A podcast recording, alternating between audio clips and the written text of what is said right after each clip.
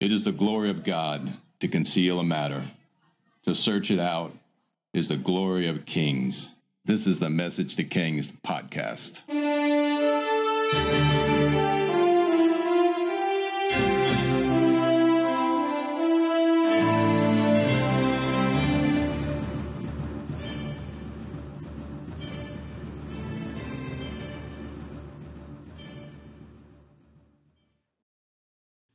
Welcome back to the Message to Kings podcast. This is your host, Brad Houston.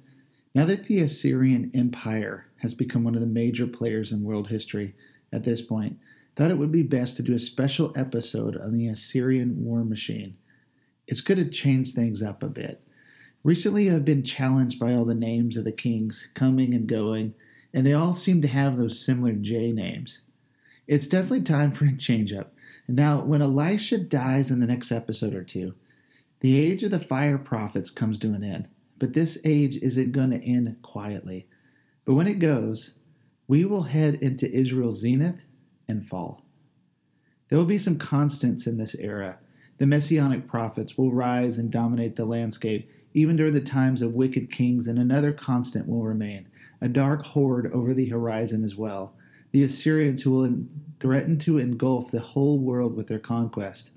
In this episode, we're going to cover the Assyrian army and why the Assyrians are so feared and some background into these guys, which will give us a bigger perspective headed forward. I'm joined in this episode by a fellow biblical history student and listener of the podcast, Joshua Taylor. Joshua Taylor from Oregon contacted me and we sat down over a coffee. that's what you do in Seattle, Washington. We shared stories, talked about biblical history life, and we prayed for each other. I found Josh to be the real deal, a man touched by God who loves his family. Over coffee, we discussed some of the recent topics, and since he was in the military, I thought I would ask Josh if he'd be interested in having a recorded call talking about the Assyrian army. So, Josh, please introduce yourself and tell us who you are and what you do. Yeah, of course, Brett. Um, well, you know, I'm a field artillery uh, officer while wearing my, my U.S. Army hat. Um, and I've spent uh, six and a half years uh, on the fire support side and uh, the past two and a half on the fire direction and battery side. So, as to not kind of complicate things too much, on the fire support side, I was responsible for, for planning and coordinating echelons of fire, uh, fire support coordination measures basically uh, deconflicting a, a three-dimensional battlefield, you know, depending on requirements of the mission and available assets uh, that are available to me. So, you know, I, have had uh, various uh, armaments at, at, my disposal, you know, ranging really from you know a 60 millimeter mortar, um, which is like your your basic infantry. Um, artillery, basically, if you want, if you want to consider it, it's like David in his his uh, his sling um, to to B-1 bombers. So um, you know th- this really requires a great amount of responsibility and, and really the study of, of, battlefield strategy and tactics. And the fire direction and, and, battery side has, has really allowed me to, to get up close and personal with various different pieces of equipment like the uh, uh, Mike uh, triple seven, uh, 155 millimeter, and and the uh, I should say M. Sorry, Mike is a you know military vernacular, but uh, the 119 Alpha 3, which is a 105 millimeter howitzer. You know, to, to put these pieces of equipment in, uh, you know, to paint a picture for those you know listening, the the triple seven can put a hundred a hundred pound round, um, you know, a shell, you know, 100, 155 millimeters uh, within really three three meters of its target from roughly about 80 miles away. So, you know, it's pretty pretty impressive if if you ask me. Wow, Josh, it's like I can hear the artillery shells going off. I mean, it's it's a crazy detail and amazing. Um, uh, let me pull this back a bit for the for the non-military listeners, um, or, or those who just uh, don't have as much uh, uh, background in the artillery or the military. What is? Can you tell us the purpose of the artillery? Well, sure. But you know, to give you a textbook answer, um, you know, something that's kind of drilled into me uh, during schooling. You know, the, the, the mission of the field artillery is is to destroy, neutralize, or suppress the enemy by cannon, rocket, and missile fire, and to help integrate um, all fire support assets into combined arms operations. And so, you know, that's that's the the textbook answer. But you know, honestly. Um, the, the purpose of, of artillery is to really kind of cause chaos on the battlefield um, and really disrupt rhythms um, to uh, you know to to cause the enemy, whoever they may be, um, to have to really really second guess their actions and and um, and what they're going to do next. Um, and you know things are changing even as we speak, uh, as far as like the role of the field artillery. Um, you know, in, in future battles, but uh, probably not a, a, good topic for, for today. probably not. Um, so, coming from a military background with your experience and the expertise in the artillery, you got to be extremely qualified to speak about the expertise of the Assyrian army, since they have come to be known as artillery experts by military standards, at least of their day. And before we go into the grid of the Assyrian organization and military, let's give a bit of cultural background. The Assyrians were an empire on the rise they they believed in fear projection and terror, and they were horrible when it came to the treatment of their enemies. If a city didn't surrender, they destroyed it. They truly believed in corporal punishment. They did have some cultural and artistic expertise, but most of it was used to express and leave to history a story of gore and intimidation. Most of their artifacts express the destructive nature of their military campaigns and the inexhaustible blood that they shed. They worshipped a variety of gods, and I have to point out the god of war was way too common in their worship. At this point in our podcast, they have taken Babylon, Tyre was now paying tribute, and Damascus has fallen. Israel was wide open for conquest. In the future, the Assyrian army will march as far south as Jerusalem and even Egypt. Their focus was on their military, and fear of them stretched wide. Let's cover their armies. Josh, let's chat about the Assyrian war machine. And then we're going to conclude with an interesting question Does Israel have a chance against this newly reformed army under Adad Nirari III? Well, right. I mean, you really start to paint a, just a, a crazy visual in my head. I mean, you, you got to think about the Assyrians. You know, they created the world's first great army and the world's first great empire. You know, this was this was held together by two factors. Number one, their superior abilities in siege warfare, and their uh, reliance on sheer, unadulterated terror. I mean, it was a Assyrian policy always to demand that examples be made of those who resisted them. This included deportations of entire peoples and horrific physical punishments. I mean, one inscription from a temple in the city of Nimrud records the fate of the leaders of the city of uh, which was part of the Babylonian Empire on the Euphrates River. You know, who who rebelled from them. So and and were were reconquered by. Um, now here, I'm I'm going to follow follow your footsteps here and just totally mangle this this name, but King Asher Ashurbanipal, uh, close. Here here's what it read. I, I built a pillar at the city gate, and I flayed all the chief men who had revolted, and I covered the pillar with their skins. Some I walled up inside the pillar, some I impaled upon the pillar on stakes. I mean, come on, that's just intense. You know, I mean, you know, some punishment, some punishments were, were not uncommon. Um, and uh, you know, furthermore, inscriptions recording these vicious acts of, of retribution were displayed throughout the, the empire to serve as, as a warning, really. Yet this officially uh, sanctioned cruelty seems to have really led, um, I mean, seems to have, have had the, the, opposite effect. I mean, it, sometimes, really, if you think about it, because through the though the Assyrians and their army were uh, were respected and feared, uh, they were most of all hated, and the subjects of their empire were in in almost constant state of rebellion. Um, it just it, it's it's just a crazy way of, of ruling. I mean, I couldn't imagine leaders of today trying to to rule that way. Uh, can you, Brett? Yeah, this was a horrible, horrible time to live. I, I, we see all types of movies. I think of Braveheart, and you can see how horrible it was in Scotland in a certain time frame. Um, it, other movies kind of will give you a taste of horrible time frames when um, oppressive nations are in are overruling states and such. But this is this is bad. I mean, the Assyrians and and uh, the terror projection, um, the fear, the atrocities. It's intense.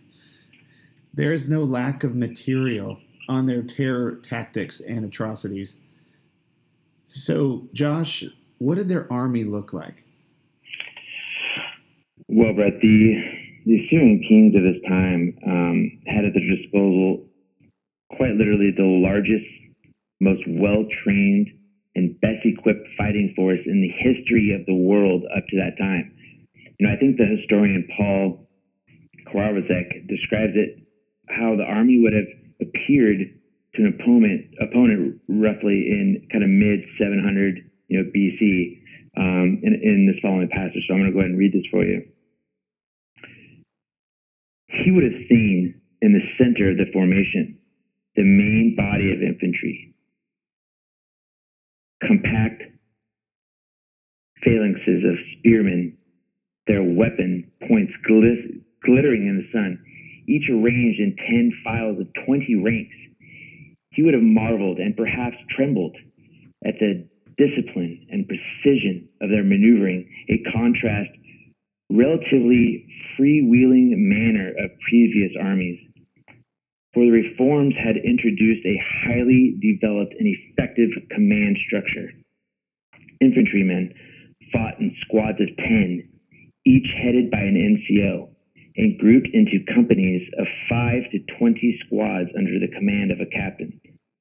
They were well protected and even better equipped, for Assyria was wielding the very first iron armies, iron swords, iron spear blades, iron helmets, and even iron scales sewn as armor on their tunics. Bronze weaponry offered no real contest. This new material, which was cheaper, harder, less brittle, could be ground sharper and kept a keener edge for far longer. Iron ore is not found in the North Mesopotamian heartland. So, every effort had been, had been made to put all nearby sources of the material under Assyrian control. Assyrian spearmen were more mobile than their predecessors, too. Rather than sandals, they now wore the Assyrian military invention that was arguably one of the most influential and long lasting of all the army boot, Brett. Can you believe it? In this case, the boots were knee high leather footwear, thick soled. They, um, they've been hobnailed and with iron plates inserted to protect the shins, which made it possible for the first time to fight on any terrain, however rough or wet, mountain or marsh, and in any season, winter or summer. This was the first all weather, all year army. These guys were the real deal. They didn't mess around, they meant business. So, Josh, that's crazy. Like you told me about the iron armies, the you know the iron breastplates and the the iron swords and spear points. But when you said army boot, I'm thinking that's the practical win. You know, these guys that they took over their known world in a way, not all of it, but most of their known world, and their greatest invention was the army boot. It's just amazing. Yeah, it, I mean, you got to think as it this way. I mean, like for practical reasons. I mean, th- these guys were uh, they they lived, they breathed, they died, they sweat war. I mean, if there's if there's you know, I mean, yeah, you know, 300, right? I mean, that was a great movie, and you know, those guys were pretty awesome. But the Syrians were basically the the start of of what we now know to be your your modern military. Um, I mean, for them to to have you know squads and squad tactics. I mean, we weren't even using those tactics in the Civil War for crying out loud. We were lining up men with muskets and you know shooting. I mean, that's ridiculous. I mean, these guys were these guys were on top of it. They had it figured out, and you, you I could only imagine sitting around a campfire, you know, or, or a fire, you know, back then, you know, cooking up their their meal that they skewered for the day, and just some guy just talking about how his feet hurt, and then I mean, just think about it. You got nothing else to do but to get better at what you do. These guys were true experts in their field and craft. Uh, if you were facing the Syrian army at this time, you didn't stand a chance. They're like, hey, we're just going to become the best army in the world, so we're just going to go ahead and, I mean, because one of the one of the you know one of the first things you do as any military force is you are always making position improvements. Yeah. And so, you know, I, w- I would imagine that what happened was they were just camped out and someone was like, hey, man, my feet are killing me, you know? And they're sitting over there, they're roasting some, like, I mean, probably not duck, but, you know, they're probably skewered something. And they're sitting there by the fire talking about how they're going to throw some, you know, some gigantic fireballs over the walls of, of these, these en- enemies of theirs. And someone, you know, someone just like wrapped one of the, you know, skins, you know, like a, a lizard skin or something around their foot, tied some twine around it, and like, oh my gosh, this is amazing. All right, so at this point, the Assyrians they probably lost Karkar, and they failed against Aram many times over. But like the Romans, they never stopped attacking, and they never gave up. And they broke through the walls finally of Damascus, ruining the height of the Aramean kingdom. Most historians point to their ability to perfect siege warfare in this age. So, Brett, uh, it's a really good time to really point out the Lachish write-ups um, and how they would besiege Samaria for three years, and and how they they weren't afraid to take on anybody. So, more than anything else, the, the Assyrian army excelled at siege warfare. It was probably the first force to carry a separate corps of engineers. Hmm. Uh, you know, assault was their, their principal tactic against the heavily fortified cities of the, of the Near East. They developed a great variety of methods for uh, breaching enemy walls. Sappers were employed to under, uh, undermine walls or to light fires underneath wooden gates. And ramps were thrown up to allow men to go over the ramparts or to attempt a breach on the upper section of a wall where it was the, you know, the least thick. Mobile ladders allowed attackers to cross moats and quickly assault any point defenses. These operations were, were covered by masses of archers. I mean, who were the core of the infantry? But the pride of the Assyrian siege train were their engines, okay? These were multi storied wooden towers with four wheels and a turret on top. And and one or sometimes two battering rams at the base. I mean, they had per- basically perfected what they still use in the middle Middle Ages. You know, I mean, back in the times, you know, when they had like uh, you, you see on um, on Vikings, right? I mean, these guys had it figured out. You know, the, the best documented Assyrian siege, however, was that of a city of, of Lachish. Sennacherib, like every other Assyrian king, was proud of his military conquest and had then depicted in detail in reliefs which line the corridors of his palace, Nineveh. The siege of Lachish in 701 BC began as such military con- uh, contests often did, with the Assyrian envoys riding up to the city walls to demand surrender. The people were told that if they complied, they would be treated well, while if they resisted, they would suffer the common fate of all who had resisted them before. Even though it was well known that the Assyrians showed no mercy, the defenders of Lachish chose to take their chances and hold their city.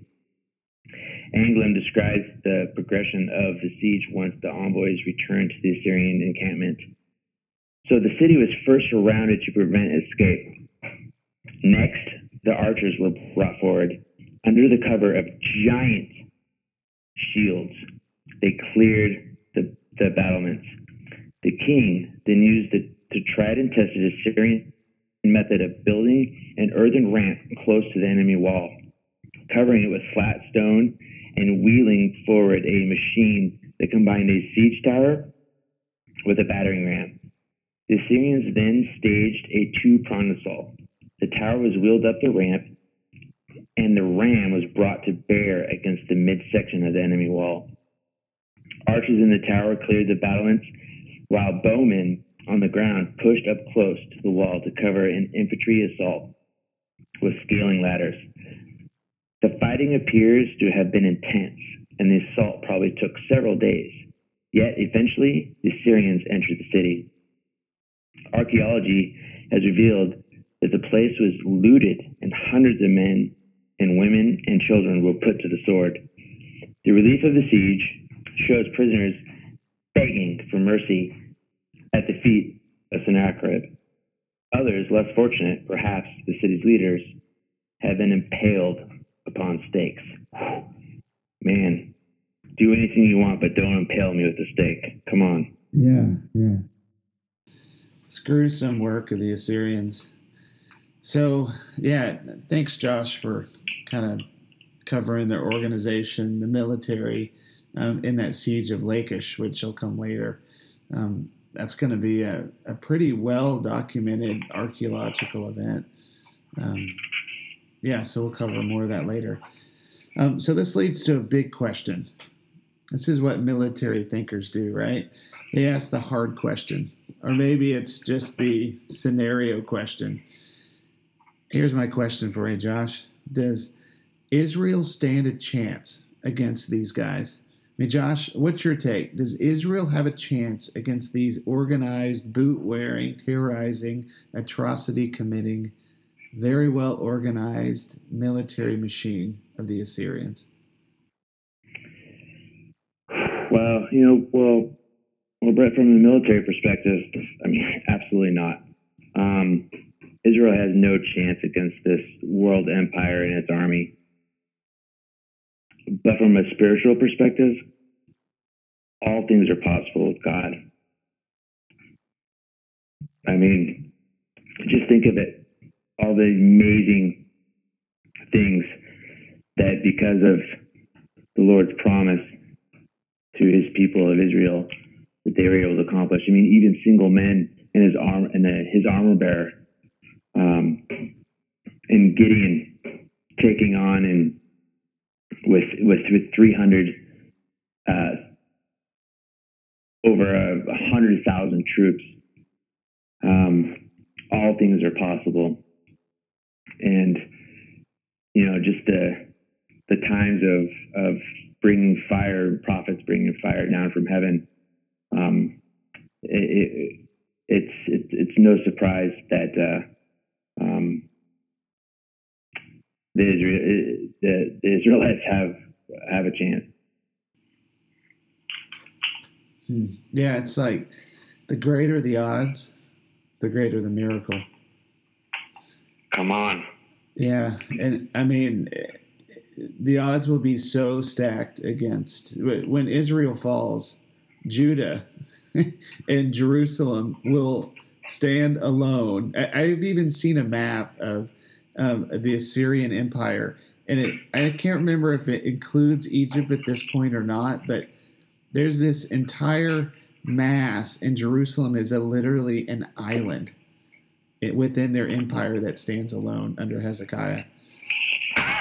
And that's going to be the one one scene, and when we get there, it's going to be um, most incredible when we think of God destroying armies. Um, he's done it before, though. I mean, there's tons of history of God destroying armies and and the supernatural. Um, but this one, these Assyrians, they're they're fully loaded. Yeah, it's uh, they, they came with a full payload. I mean, uh, as I just kind of look into this a little bit more, you know, prep for the episode, I mean, you, you, you gotta you gotta think about, you know, uh, facing uh, a bunch of, you know, Delta Squad, you know, like SEAL Team Six, you know, uh, uh I mean, because of because of just the just the basicness of of military, you know, functionality back in the day. I mean, people have been doing things the same way forever.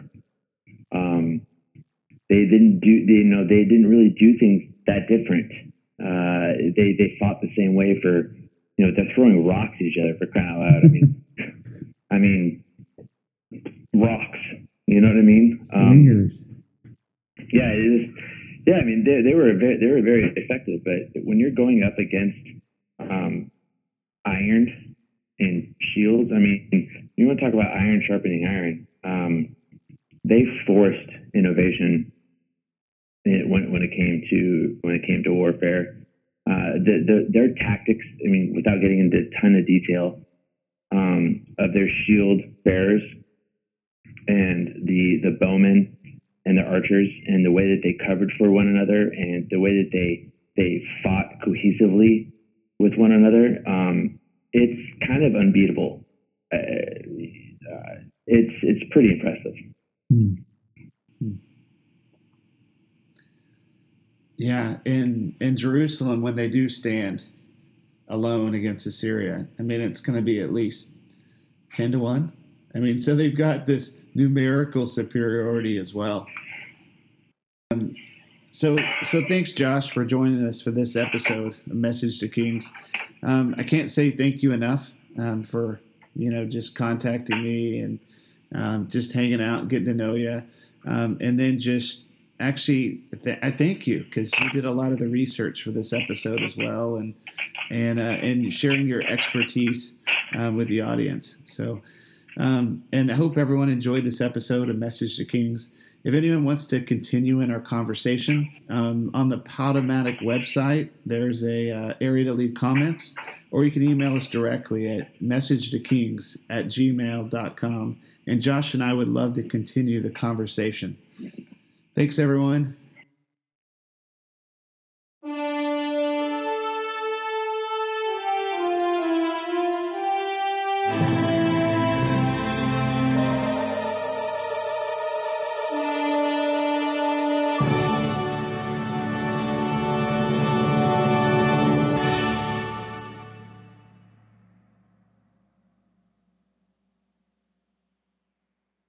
Testing, testing, testing. And they broke through the walls finally of Damascus, ruining the height of the Aramean kingdom. Most Hysterians, wow. Most hysteria. Can you believe this? So at this point in our podcast, they've taken Babylon. Tyre was now paying tribute. And London, I mean Damascus, has fallen. That's just stupid. I couldn't imagine leaders of today trying to, to rule that way. Uh, can you, Brett? No, no, no. This is this is a horrible age when it comes to violence. Oh, um, so there's no lack of material, material. uh,